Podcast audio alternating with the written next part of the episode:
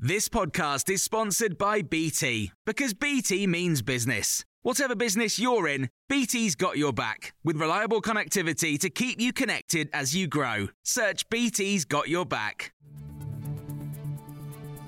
This is the Times evening briefing on Thursday the ninth of November.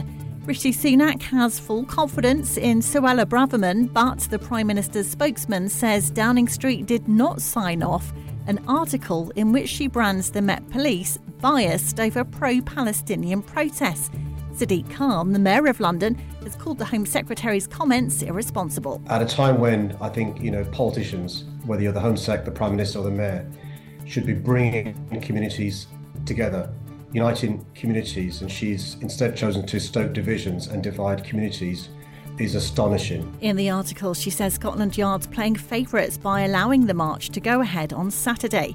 Conservative M P Sir Bob Neill, chair of the Commons Justice Select Committee, has told Times Radio Mrs Braverman's got this badly wrong. And it could have serious repercussions. I hope it doesn't. I hope there are no problems. I, there is no violence and disturbance if these protests go ahead.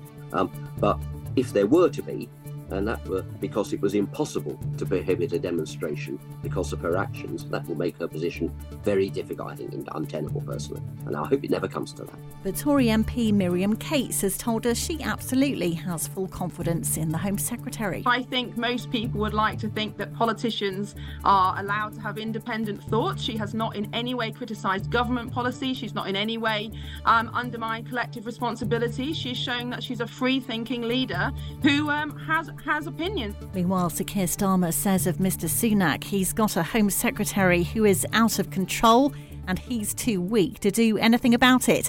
The Labour leader says Mrs Braverman was stoking up tension at the very time we should be trying to reduce tension.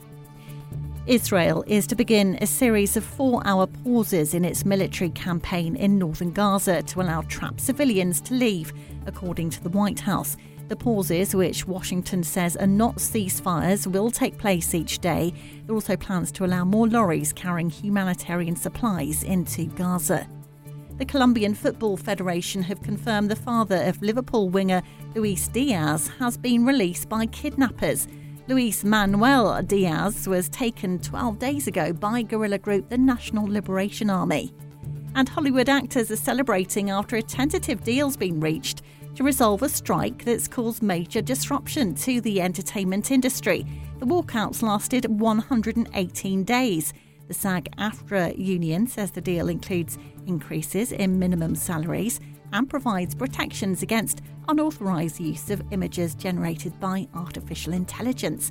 Is the chief negotiator, Duncan Crabtree Islands. You know, these processes naturally lend themselves to sort of intense moments, and there were some intense moments between all of us at various points. But in the end, I think we all recognize that the industry needs to get back to work. Uh, it can only happen with a deal that's fair, and ultimately we needed to get on the same page. And you can hear more on all these stories throughout the day on Times Radio.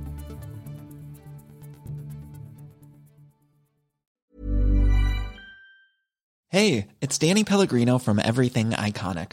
Ready to upgrade your style game without blowing your budget? Check out Quince. They've got all the good stuff, shirts and polos, activewear and fine leather goods, all at fifty to eighty percent less than other high-end brands. And the best part? They're all about safe, ethical and responsible manufacturing. Get that luxury vibe without the luxury price tag. Hit up quince.com slash upgrade for free shipping and three sixty-five day returns on your next order. That's quince.com slash upgrade.